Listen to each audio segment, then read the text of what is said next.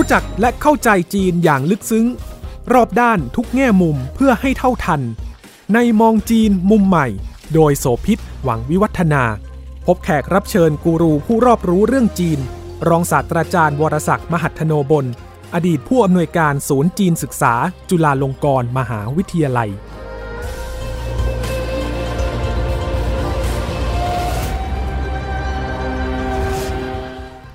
สวัสดีค่ะ ต้อนรับคุณผู้ฟังทุกท่านมาพบกับมองจีนมุมใหม่ ทางไทย PBS Podcast นะคะ เราพบกันเป็นประจำทุกสัปดาห์ จะนำเรื่องราวที่น่าสนใจ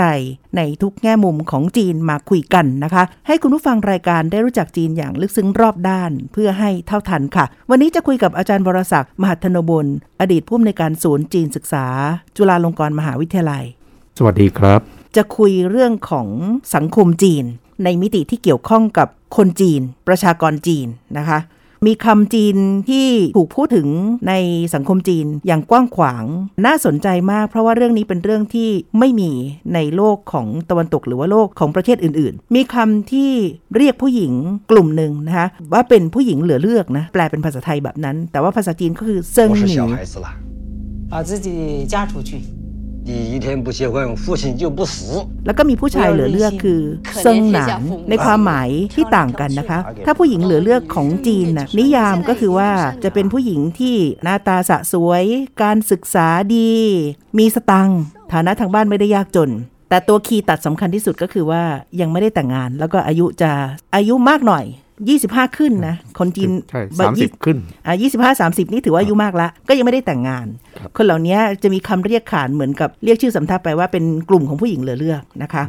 แต่ว่าถ้าเซิงหนานที่หมายถึงผู้ชายเหลือเลือกของคนจีนเนี่ยจะอีกแบบหนึ่งสเปคก็จะเป็นว่าหน้าตาไม่ดี ฐานะยากจน บ้านไม่มีสตังค์อาจจะการศึกษาไม่สูงนะหรืออาจจะทำงานใช้แรงงานนะคะก็จะเป็นผู้ชายที่ตกรุ่นเหลือเลือก ไม่มีคนจะเลือก ไม่มีคนอยากจะมาแต่งงานด้วย คนกลุ่มที่เป็นผู้ชายเหลือเลือกนี่อาจารย์คะอายุเขาเกี่ยวไหมเหมือนผู้หญิงไหมว่าถ้าเกิน 30 ก็ถือว่าเป็นผู้ชายเหลือเลือก มันต้องดูที่ค่านิยมของในเมืองกับชนบท แต่เดิมเนี่ยทั้งผู้หญิงผู้ชายนะในชนบทสมัยก่อนนะเขาจะแต่งงานก่อนอายุ 20อ่าเพราะเพราะฉะนั้นถ้าอายุ 20 ยังไม่แต่งงานนะก็ยังแก่ถือแล้วว่าแก่แล้วหรือว่าใช้ใช้ไม่ได้ แต่ว่าโอเค พอสังคมจีนเปลี่ยนไปใช่ไหมเดี๋ยวนี้คนก็แต่งงานกันหลังอายุ 20 เป็นส่วนมากแล้วชนบทก็ผ่อนขยับคลายขึ้นนิดนึงใช่ผ่อนคลายในเรื่องนี้ไป ผู้ชายเหลือเลือกที่คุณโสภิตพูดเนี่ยนะครับส่วนใหญ่มันจะเกิดในชนบทอ่าในขณะที่ผู้หญิงเหลือเลือกใช่จะมีอยู่มากในครับสังคมเมืองใช่ครับซึ่งอันเนี้ยค่ะก็เชื่อมโยงไปสิ่งที่เรากำลังจะคุยกันในวันนี้แหละค่ะว่า ด้านหนึ่งมันเป็นผลมาจากนโยบายลูกของเดียงของจีนในอดีตที่ผ่านมาซึ่ง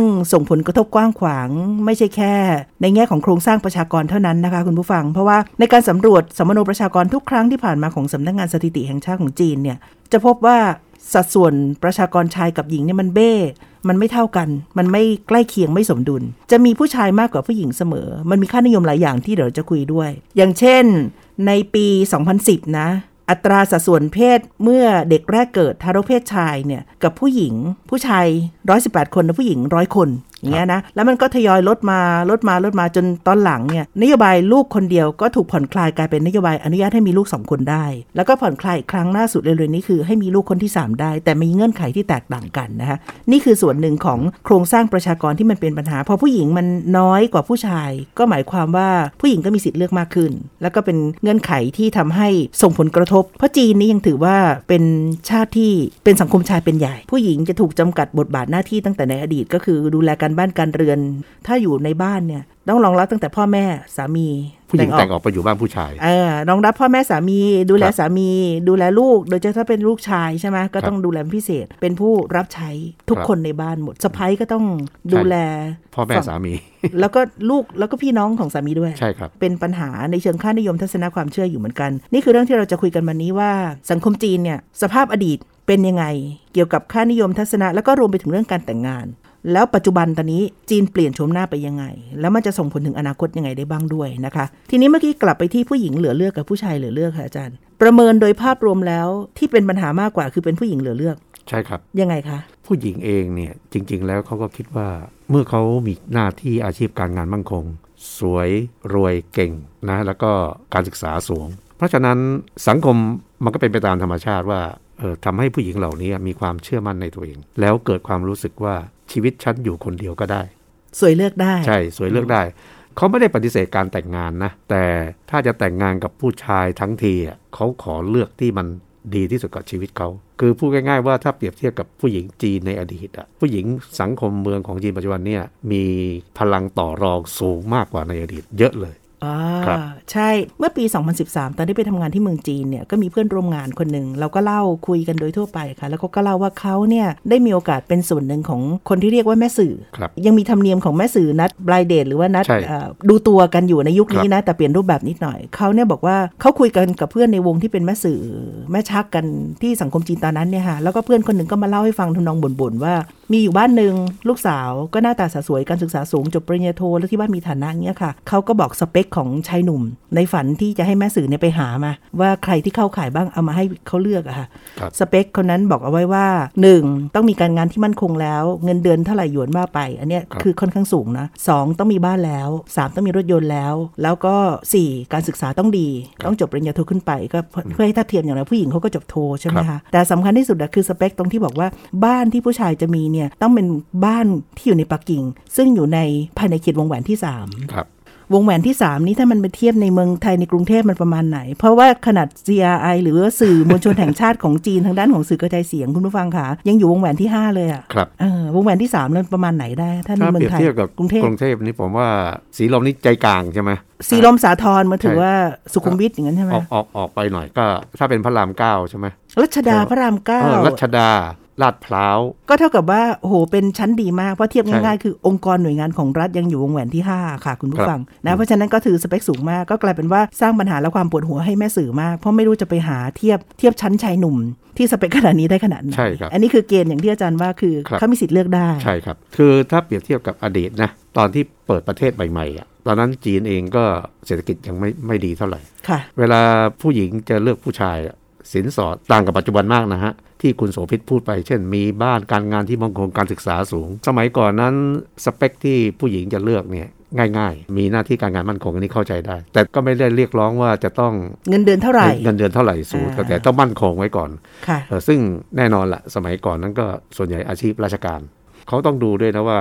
ครอบครัวของผู้ชายอะมีสมาชิกเท่าไหร่เหตุผลเพราะอะไร เพราะว่าคเขาก็แต่งแต่งเข้าไปในบ้านของผู้ชายเนี่ยในฐานะสะใภ้เนี่ยผู้หญิงก็ไม่ต่างกับคนใช้ เช่น ถ้าซักเสื้อผ้าเนี่ยเขาไม่ได้ซักให้สามีคนเดียวนะเขาซักให้กับคนทั้งบ้าน ฟังดูแล้วอาจจะตลกผู้หญิงในสมัยนั้นเนี่ยหนึ่งในสินสอดที่เขาเรียกก็คือเครื่องซักผ้า ในยุคที่จีนเริ่มเปิดประเทศในตอนหลังใช่ครับใช่ไหมคะใช่ครับเนี่ยมันต่างกันมากมันต่างเพราะอะไร เพราะว่าเศรษฐกิจของจีนดีขึ้น อันที่สองก็คือสถานะของผู้หญิงจีนเนี่ยก็ดีขึ้น คือมีอำนาจต่อรองสูงขึ้นค่ะนะครับแล้วก็การศึกษาสูง คือพูดง่ายๆว่าความเสมอภาคเท่าเทียมกับผู้ชายอะมีมากกว่าในอดีตเยอะมาก ถ้าพูดในภาพรวมแล้วก็ต้องบอกว่า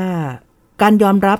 ผู้หญิงในสังคมจีนถือว่าดีกว่าอีกหลายประเทศเนาะใช่ครับแม้ว่าจะเป็นสังคมที่มีทัศนะของชายเป็นใหญ่ก็ตาม เพราะเราจะพบว่าผู้บริหารระดับสูงของบริษัทและองค์กรต่างๆ ทั้งในส่วนของภาคธุรกิจเอกชนอะซึ่งมีสัดส่วนมากกว่าเนี่ยกับภาครัฐเนี่ยผู้หญิงเป็นแถวหน้าเยอะแยะเลยใช่ครับแม้กระทั่งเป็นรัฐมนตรี หรือเป็นผู้แทนของทางในคณะรัฐบาลของครับจีนก็เคยมีใช่ครับผู้หญิงมาแล้ว ถ้ามาพูดถึงเรื่องของค่านิยมในการแต่งงาน อย่างที่บอกว่าพ่อแม่จะมีความกังวลสูงมาก คือตั้งแต่เมื่อมีลูกแล้วก็อยากให้ลูกได้รับการศึกษาที่ดี เข้าโรงเรียนดีๆ มหาวิทยาลัยดีๆ พอเรียนจบแล้วก็อยากจะให้ลูกได้มีงานทำ งานดีๆที่มั่นคง พอมีงานทำเสร็จปั๊บสเต็ปของชีวิตวงจรชีวิตต่อไปคือ มีแฟนหรือยังแล้วเมื่อไหร่จะแต่งงาน พอแต่งงานเสร็จปั๊บความคาดหวังของพ่อแม่ต่อไปก็คือก็ต้องมีลูกมีลูกมันก็จะเป็นวงจรชีวิตแบบนี้ครับซึ่งก็เป็นในหลายประเทศแต่ว่าฝั่งตะวันตกอาจจะไม่ได้มีความห่วงใยพ่อแม่มากเท่าครับไอ้ความเข้มข้นแบบเนี้ยมันยังส่งผลสืบเนื่องมาถึงปัจจุบัน แต่ว่าโลกมันเปลี่ยนไปมากแล้วมันเป็นยังไงคะอาจารย์ ถึงแม้สังคมจีนที่เราเห็นอยู่ในปัจจุบันนี้จะสมัยใหม่มากขึ้นนะครับ ความคิดค่านิยมต่างๆ ก็เปลี่ยนแปลงมากขึ้น แต่ลึกๆลงไปนะฮะคนจีนเขาก็ยังติดค่านิยมในอดีตอยู่ เช่น ถ้าถ้าแต่งงานแล้วก็ต้องมีลูกยิ่งยิ่งมีคู่สมรสคือหมายว่าฝ่ายชายก็มีพ่อแม่ของตัวเองอยู่ ฝ่ายหญิงก็มีพ่อแม่ของตัวเองอยู่เนี่ยคนที่เป็นพ่อเป็นแม่เนี่ยก็จะต้องคิดแหละนะว่าเอ๊ะทำไมไม่มีลูก อันนี้เนี่ยเราอาจจะเข้าใจได้ว่า ถ้าเป็นคนหนุ่มสาวปัจจุบันนี้เขาบางบางคนไม่คิดจะมีลูก อันนี้เราเข้าใจได้ แต่ว่าคนที่เป็นพ่อเป็นแม่เนี่ยไม่คิดอย่างนั้น เพราะอะไรเพราะว่าอันนี้เป็นค่านิยมที่สำคัญมากตั้งแต่โบราณนะการมีลูกนี้คือการสืบวงตระกูลพอคุณไม่มีลูกเนี่ยมันขาดตอน มันขาดตอนแล้วทำให้รากเนี่ยมันหายไป ซึ่งเราจะเห็นว่าถ้ามีค่านิยมไม่ต้องการมีลูกเนี่ย มันจะสวนทางกับค่านิยมโบราณ ซึ่งคนจีนจำนวนมากเขาก็ยังยึดค่านิยมเดิมอยู่ มีร่องรอยของอิทธิพลจากของจื่อแล้วก็ลัทธิเต๋าตั้งแต่อดีต ก่อนใช่ที่จะเป็นพรรคคอมมิวนิสต์ก่อนที่จะเกิดสังคมนิยมและการเปลี่ยนแปลงประเทศใช่ไหมใช่ครับ ก่อนหน้านั้นยาวนานเนี่ยสังคมจีนนี้ถือว่าเป็นเรื่องปกติเลยนะสำหรับคนหนุ่มสาวเนี่ยการแต่งงานเนี่ยสมัยก่อนเนี่ยแต่งก่อนอายุ 20 พอแต่งแล้ว 2 พอมีลูกเขาเขาก็ไม่ได้จำกัดลูก ยิ่งที่คุณโสภิตบอกว่าการมีลูกมากเนี่ยนะฮะสมัยก่อนเป็นสังคมเกษตรค่ะเอาไปเป็นแรงงานในการเกษตร ซึ่งมันมีเหตุผล แต่ว่าก็ไม่ใช่ว่ามีลูกเป็นขโยงประการต่อมาถ้าเป็นไปได้ อยากจะได้ลูกชายมากกว่าลูกสาวลูกสาวนะครับซึ่งมันมีความเกี่ยวข้องซับซ้อนมากเพราะว่าอใช่ย่างเช่น ใช้แท้ก็ฝั่งของผู้ชายครับลูกผู้ชายก็เป็นหน้าเป็นตาของครอบครัวครับแล้วใช้แรงงานก็แข็งแรงมีกำลังวังชามากกว่าผู้หญิงใช่ครับ แล้วที่สำคัญ ผู้ชายมีภาระหน้าที่อย่างหนึ่งโดยธรรมชาติในในค่านิยมนี้เลย ต้องดูแลพ่อแม่ เพราะว่าผู้หญิงเนี่ยแต่งออกไปไงไปเป็นสะพ้ายบ้านอื่นนะครับ แต่งไปเป็นของคนอื่น ใช่แล้วก็ไอโอกาสที่จะกลับมาดูแลพ่อแม่แทบจะไม่มีเลยอ๋อฉะนั้นค่ะการการมีลูกชายนี่มันจึงมีความสำคัญมาก แม้แต่หนังซีรีส์ของจีนนะไอ้คำสำคัญอันหนึ่งที่จะปรากฏอยู่แทบทุกเรื่องก็คือความกตัญญู เราจะเห็นว่าความกตัญญูเนี่ยมันจะเกิดกับผู้ชายมากกว่า คนที่เป็นลูกชายเนี่ยพอโตขึ้นมาแล้วแต่งงานสะใภ้เข้ามาบ้านใช่ไหมครับแล้วมีลูกพ่อแม่ก็ช่วยตัวเองเลี้ยงลูกเลี้ยงหลานนะครับแต่ขณะเดียวกันลูกเนี่ยก็ดูแลพ่อแม่ไปไปในตัว ถ้าหากว่ามีลูกชายมากกว่าหนึ่งคนโอ้อันนี้ก็ยิ่งมีความมั่นคงทางด้านจิตใจสูงขึ้นสำหรับพ่อแม่เพราะสำหรับพ่อแม่ ผมยกตัวอย่างง่าย ๆ เราเห็นค่านิยมความเชื่อของคนจีน เนี่ยจนถึงทุกวันนี้ยังเห็นอยู่นะในหลาย ๆ บ้านนะรูปปั้นเป็นรูปเคารพฮกลกซิ่วซิ่วเนี่ยเป็นรูปคนแก่ถือไม้ค่ะเท้านะฮะอ่าบางบางรูปจะมีเด็กเล็กค่ะๆนั่นแหละคือหมายความว่าการที่มีอายุมั่นขวัญยืนแล้วก็มีลูกหลานนะมันเป็นสิริมงคลอย่างหนึ่งของชีวิตนะครับการสืบทอดวงตระกูลสำคัญและมีความหมายมากใช่ครับลูกชายแบกรับภาระหน้าที่นี้ใช่ครับแล้วถ้ามีหลายคนก็หมายความว่าภาระมันจะเริ่มต้นตั้งแต่ ลูกชายคนโตใช่ครับที่ถูกคาดหวังสูงที่สุดครับรัฐบาลจีนก็ ให้ความสำคัญกับเรื่องนี้นะ แต่ไม่ใช่โดยตรง รู้สึกว่าจะทุกทุกสิปี รัฐบาลจีนปัจจุบันเนี่ยจะมีการสำรวจว่าคนจีนทั้งประเทศอะแต่ละแทร่เพิ่มขึ้นหรือลดลงเท่าไหร่ แล้วแทร่อะไรที่มากที่สุด ซึ่งซึ่งไอ้ตรงนี้อะจะสะท้อนให้เราเห็นเลยว่า การสืบวงตระกูลนี้นะมันมีความมีความหมายสำคัญมาก ๆเลยถ้าพูดเรื่องแท้อันนี้ก็ขยายความกันสักนิดครับหนึ่ง คือคนแท้เดียวกันไม่ได้แปลว่าเป็นพี่น้องกัน ไม่เหมือนกับนามสกุลในประเทศไทยนะสำหรับคนจีนเนาะใช้แท้เดียวกันน่ะกว้างได้ขนาดไหนคะอาจารย์ ตั้งแต่ยุคโบราณผมพูดถึงความเป็นมานี้ก่อนนะไอ้นี่เป็นภูมิปัญญาของจีนในยุคโบราณเลยหลายพันปีแล้ว ที่ว่าพอเขาพ้นช่วงไอ้ยุคบุปการนะครับสมัยยุคบุปการนี้ พ่อแม่พี่น้องหลับนอนด้วยกันนะและมีลูก แต่อยู่มาวันหนึ่งเขาก็พบว่าเอ๊ะทำไมลูกที่เกิดขึ้นจากสายเลือดเดียวกันเนี่ย ร่างกายไม่แข็งแรง เจ็บไข้ได้ป่วยบางทีสมองเสียเลยเขาก็เลยพบว่าเอ้แต่งงานอยู่ในสายพันธุ์เดียวกันไม่ได้ ต้องข้ามสายพันธุ์ ตั้งแต่นั้นมาเนี่ยก็เป็นภูมิปัญญาอย่างหนึ่ง ทีนี้พอข้ามไปแล้วเนี่ยมันก็เลยเกิดที่มาของแต่ละเผ่า และเผ่าเนี่ยมันจะมีชื่อมีสัญลักษณ์นะครับสัญลักษณ์เหล่านี้คือต้นกำเนิดของแท้ของคนจีนในปัจจุบันนี้ แต่ละแท้เนี่ยก็หมายความว่าอยู่สายเลือดเดียวกัน ฉะนั้นแต่งงานกันไม่ได้ ห้ามการแต่งงานคนที่ในแท้เดียวกัน ใช่เหรอใช่ใช่แต่ทีนี้เราลองคิดดู สมมติว่าคนหนึ่งแท้จางเขาไปแต่งงานกับอีกคนหนึ่งที่แท้จูอย่างนี้โอเคนะ ทีนี้พอเขามีลูกใช่ไหมสมมติว่าคนเดียวเป็นพ่อแท้จางลูกต้องใช้นามแท้จางแท้จางของพ่อนะครับอ่าลูกแท้จางคนนี้เนี่ยต่อมาเขาก็โตขึ้นมาเขาก็ไปแต่งงานกับหญิงอื่น ต้องไม่แท้เดียวกัน แต่ทีนี้เราจะรู้ได้ยังไง พอสืบสายกระจายพันธุ์ไปเรื่อยๆอะสายเลือดมันไม่พ้นหรอกมันก็ต้องกลับมา แต่ว่าตอนนั้นไอ้ไอ้ที่สายควาเลือมดเดียวเข้มข้นมันจางลงไปมันแล้วจางลงไปแล้วนะครับมันก็เลยอยู่กันได้ ถ้าผมจำไม่ผิดนะ ในจีนรู้สึกมีอยู่เป็นพันแท้เพราะเพราะฉะนั้นไอ้เรื่องนี้เนี่ยเลิกกังวลได้ ทีนี้ถ้าถามว่าปัจจุบันเนี่ยมีคนที่แท้เดียวกันแต่งงานไหมมีนะก็มักจะเป็นที่วิพากษ์วิจารณ์กันมาก แต่ว่าก็ไม่เคยปรากฏว่าลูกที่ออกมาเนี่ยจะพิกลพิการหรือมีปัญหาเรื่องสุขภาพอันนี้เพราะว่าสังคมมันเปลี่ยนไปมามักนโตมากใช่ขึ้นครับกว่าสายเดิมเลือดเยอะมันมากมันจางกันมากแล้วนะครับที่ค่ะความเป็นเครือญาตินี่มันแทบจะหายไป โดยส่วนใหญ่ยังต้องยังคงกล่าวได้ว่าไม่มีใครหรอกที่แท้เดียวกันแล้วมาแต่งงานกันใช่หรือค่านิยมก็จะมีส่วนนี้ที่ถูกกำกับเอาไว้ด้วยสำหรับคนใช่รุ่นอดีตนะพอมาถึงจีนที่ยุคสมัยใหม่เนี่ย ก็ยังคงไม่ได้จำกัดเรื่องลูกนะ พอพรรคคอมมิวนิสต์จีนยึดอำนาจการปกครองในปี คศ 1949 เวลานั้นประชากรจีนมีอยู่ประมาณ 450 ล้านคน หลังจากนั้นรัฐบาลจีนก็ยังไม่มีนโยบายเกี่ยวกับประชากร เรื่อยมาเนี่ยจนถึงทศวรรษ 1960 นั่นแหละ ตอนนั้นเป็นจุดเปลี่ยนของการมีลูกในจีน ยังไงคะ ผู้นำสูงสุดคือเหมาเจ๋อตงในตอนนั้นเนี่ยนะครับประธานเหมา ท่านไปวิเคราะห์ด้วยความกังวลว่าไอ้ความขัดแย้งระหว่างมหาอำนาจโลกตอนนั้นเนี่ย โดยเฉพาะเอ่ออดีตสหภาพโซเวียตกับสหรัฐอเมริกา ท่านมองว่ามันมีแนวโน้มที่จะทำให้เกิดสงครามโลกครั้งที่สามอืมทีนี้ถ้าเกิดสงครามโลกครั้งที่สามเนี่ย จีนเนี่ยเอาวุธยุทโธปกรณ์เมื่อเปรียบเทียบกับสองประเทศนั้นนะสู้จีนไม่ก็สู้ได้ไม่ได้ ในประการต่อมาประธานเหมาเนี่ยท่านก็คิดว่าท่านก็มีความเชื่ออย่างหนึ่ง ท่านเชื่อในสิ่งที่ท่านเรียกว่าสงครามประชาชน นั่นก็คือหมายความว่าเราจะต้องสร้างประชากรให้มันมาก มาทำมาเป็นทหารอะค่ะ เพื่อเผชิญหน้ากับสงครามโลกครั้งที่สามอ่าในระหว่างที่ท่านคิดอย่างนี้เนี่ยก็ปรากฏว่ามีนักวิชาการท่านหนึ่งนะครับเสนอกับประธานเหมาด้วยความวิตกกังวลเรื่องประชากรเนี่ยเออท่านก็ยกทฤษฎีของนักประชากรศาสตร์คนหนึ่งนะคือริคาร์โดทฤษฎีของริคาร์โดเขาเชื่อว่าคนหนึ่งคนนะฮะถ้าแต่งงานกันกับอีกคนหนึ่งคู่หนึ่งอะพอมีลูกหนึ่งคนใช่ไหมครับลูกหนึ่งคนนั้นต่อไปจะ ผลิตประชากรมาเป็นสองคือลักษณะทวีคูณ ประชากรจะเพิ่มเป็นสองแล้วเป็นสี่สี่แล้วก็เป็นแปดแปดนะฮะไอ้นี้หมายถึงการแต่งงานตามปกตินะ ท่านก็คำนวณว่าประชากรจีนตอนนั้นมากกว่า 50เอ้ยห้าห้าร้อยล้านคนแล้วประมาณ5 600ล้านคน ปรากฏว่าไปเสนอกับประธานเหมาบอกว่าต้องควบคุมประชากร ปรากฏว่าประธานเหมาเนี่ย ไม่เชื่อและมาขัดกับนโยบายสงครามประชาชน ที่ท่านวิตกกังวลว่าสพงยายาครามมจะรณรงค์ให้มีลูกเยอะใช่ๆใช่ไหมคะผลก็คือนักวิชาการคนนี้ก็โดนลงโทษถูกปลดออกจากตำแหน่งค่ะนะฮะพอเป็นอย่างนี้เนี่ยคราวนี้ประชากรของจีนเนี่ยถูกปล่อยให้มันมีตามตามแต่ความต้องการของแต่ละครอบครัว ในปีคศ 1919 ซึ่งมีประชากรอยู่ 450 ล้านคนเนี่ยพอถึงทศวรรษ 1960อะเพิ่มขึ้นมาเกือบเท่าตัว กลายเป็น 800 ล้านคน จีนในยุคเหมาเนี่ยไม่มีการควบคุมจำนวนประชากร แต่มันมาจากผลของความคิดทางการเมืองในเรื่อง สงครามโลกครั้งที่3ถ้ามีประเด็นในทางปัจจัยทางสังคมอื่น ซึ่งมันก็สืบเนื่องเรียกว่าเป็นแรงหนุนเสริมกันด้วยไหมคะอาจารย์อย่างเช่น ถ้าบอกว่าในสังคมชนบทต้องการแรงงานผู้ชายเพิ่มขึ้น ค่านิยมการอยากให้มีลูกเยอะๆ อันนั้นก็ส่วนหนึ่งแล้วก็ด้านสุขอนามัยสาธารณสุขอาจจะไม่ดีมาก มีลูกเยอะไว้ก็ปลอดภัยเผื่อใครล้มหายตายจากเจ็บไข้ได้ป่วยอะไรอย่างนี้ใช่ไหมคะครับแล้วก็อยากให้มีลูกชาย ทีนี้ก็มีบรรยากาศของการแบบรอลูกชายเหมือนกันด้วยนะ ในอดีตนะใช่คือถ้าเกิดว่าได้ลูกสาวมาคนที่หนึ่งอะลูกสาวคนที่สองลูกสาวคนที่สามแล้วครับอยากได้ลูกชายอะก็จะต้องเพิ่มจำนวนใช่ขึ้นมาด้วย มันก็เลยเป็นแรงหนุนเสริมกันที่ทำให้ในยุคแรกที่อาจารย์บอกของประธานเหมาก็คือปล่อยไม่คุมครับ แล้วก็คนจีนจำนวนหนึ่งก็เชื่อว่ายิ่งลูกมากก็ยิ่งดี แล้วจากนั้นเป็นไงต่อคะแต่ในยุคนั้นเนี่ยจีนดำเนินนโยบายสังคมนิยมอย่างเคร่งครัดไอการกินการอยู่เนี่ยก็ไปตามมีตามเกิด ถ้าคุณปล่อยประชากรอย่างนั้น ในขณะที่คุณเลี้ยงดูประชากรอย่างนี้ มันก็อยู่กันได้ แต่ถามว่าดีไหมมันมันก็คงไม่ดี แต่หลังจากที่เหมา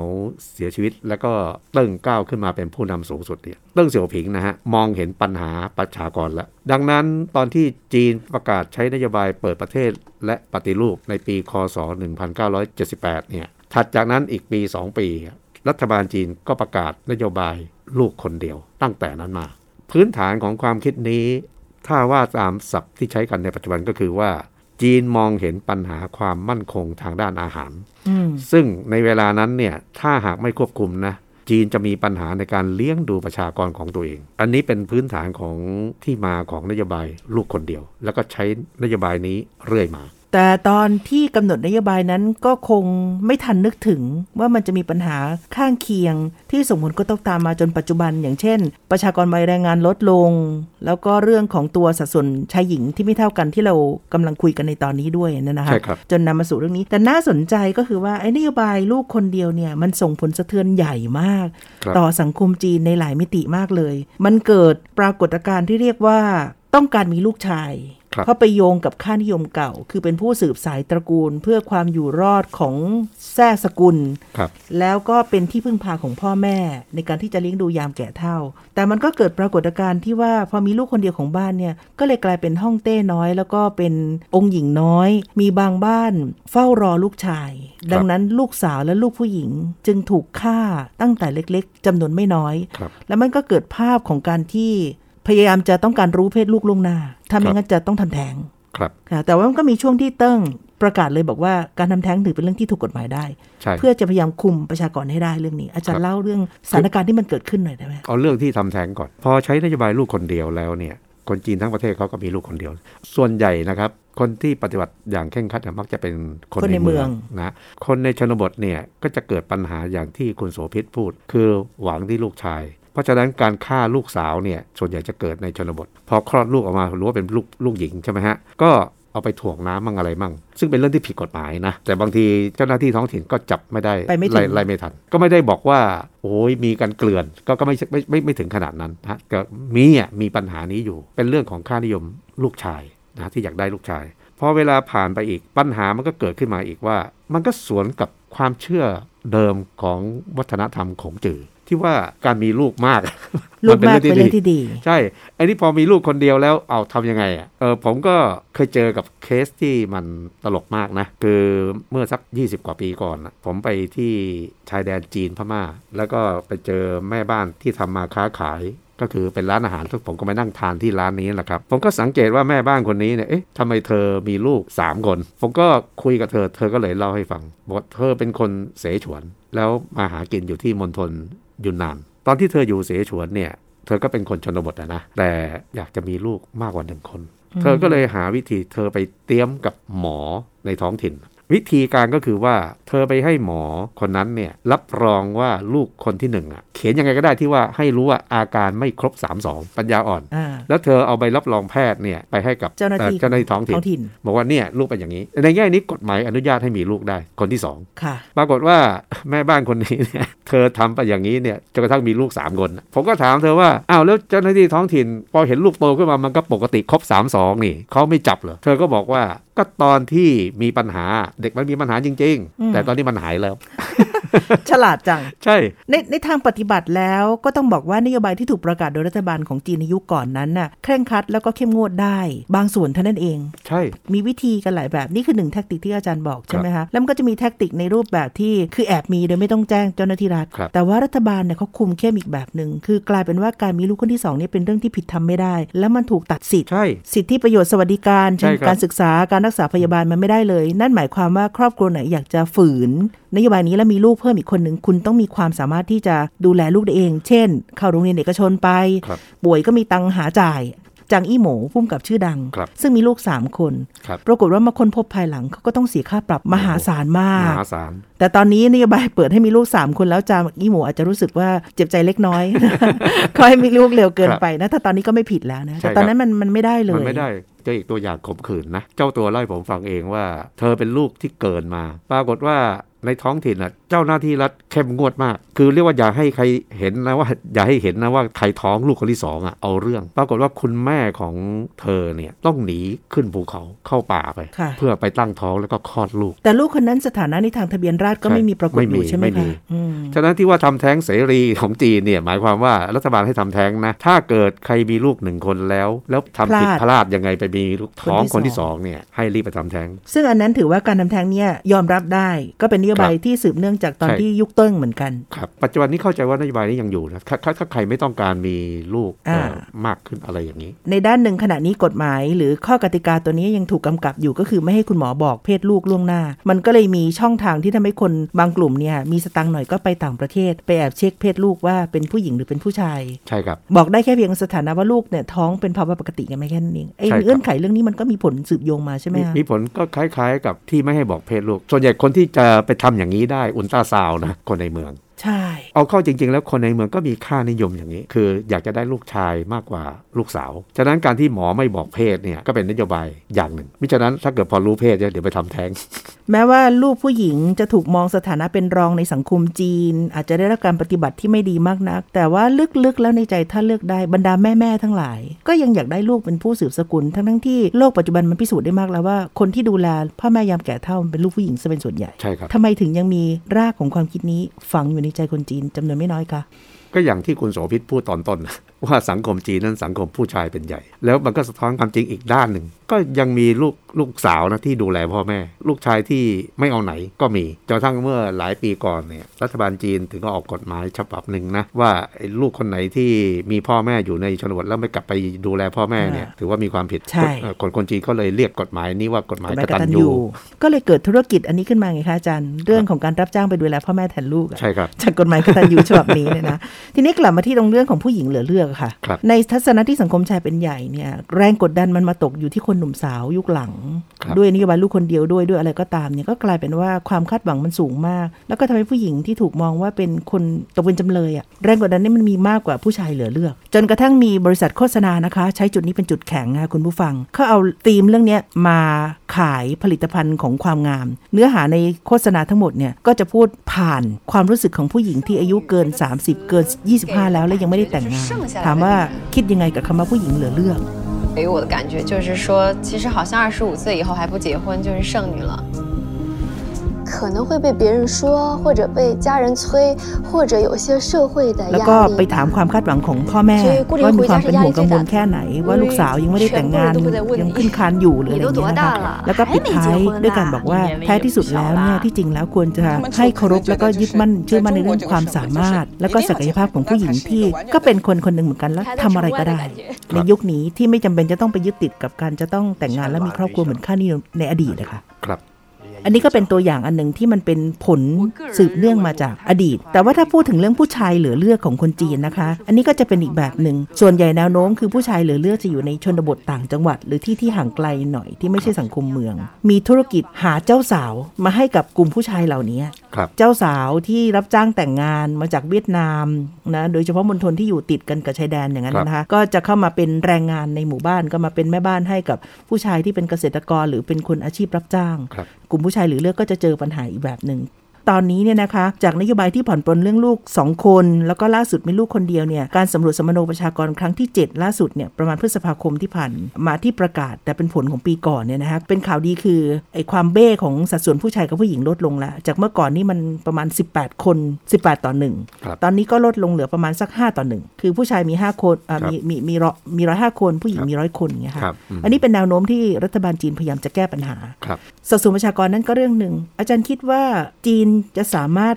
ทำลายหรือลดไอ้ความเข้มข้นที่มีความกดต่ำระหว่างผู้ชายกับผู้หญิง หรือการที่ผู้หญิงต้องเป็นผู้รับใช้อยู่ในบ้านได้ไหมคะ ถ้าพูดทางด้านรัฐบาลนี้เขาทำได้อยู่แล้ว คนจีนเนี่ยก็ก็ส่วนใหญ่จะเชื่อฟังเพราะหลาย ๆ เรื่องมันมีเหตุผล แต่ว่ากันเฉพาะเรื่องนี้นะค่ะคนจีนเองเขาก็รู้ว่ามันมีปัญหา ถึงแม้รัฐบาลไม่มีคำสั่งอะไรออกมาเขาก็ยินดีทำคือเขาเขาจะรู้อยู่แล้วว่าศักยภาพของตัวเองเนี่ยควรจะมีมากน้อยแค่ไหน มีในปรากฏการณ์ในหลาย ๆ ประเทศประเทศไทยเราเองก็มีครับความเหลื่อมล้ำระหว่างผู้ชายผู้หญิงใช่หรือครับเรื่องเพศเนี่ยนะคะครับกรณีนี้ผู้ชายเหลือเลือกที่ผมเคยเจอเนี่ย ที่คุยกับเพื่อนคนจีนที่เป็นเจ้าหน้าที่ตำรวจเขาบอกว่าคือเขาเขาอยู่ตรงบนทนชายแดนคือยุนนานอะเขาบอกเขารับคดีนี้บ่อยมากเลย คือผู้ชายจีนที่อยู่ในชนบทและยากจนไม่รออะไรอย่างที่คุณสมพิษพูดแล้วนะ อันนี้ก็เป็นค่านิยม อยู่มาจนอายุ 3 4 0 ไม่มีภรรยา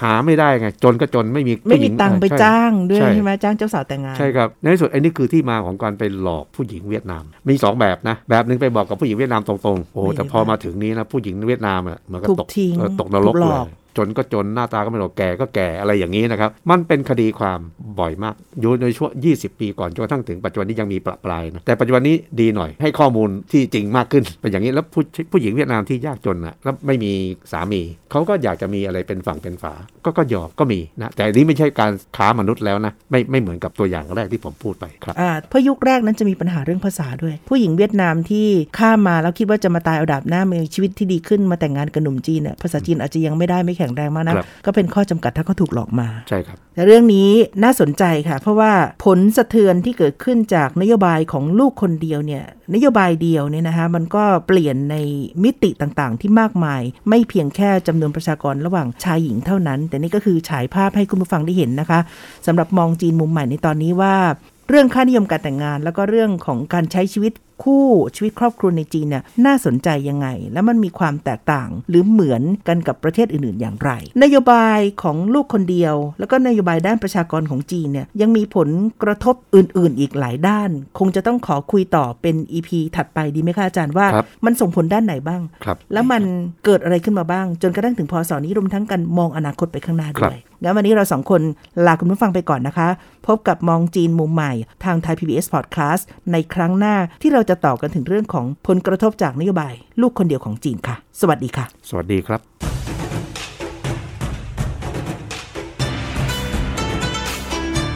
ติดตามฟังรายการมองจีนมุมใหม่ ได้ทางเว็บไซต์และแอปพลิเคชันไทย PBS Podcast กดติดตามสื่อสังคมออนไลน์ ทั้ง Facebook Twitter Instagram และ YouTube ไทย PBS Podcast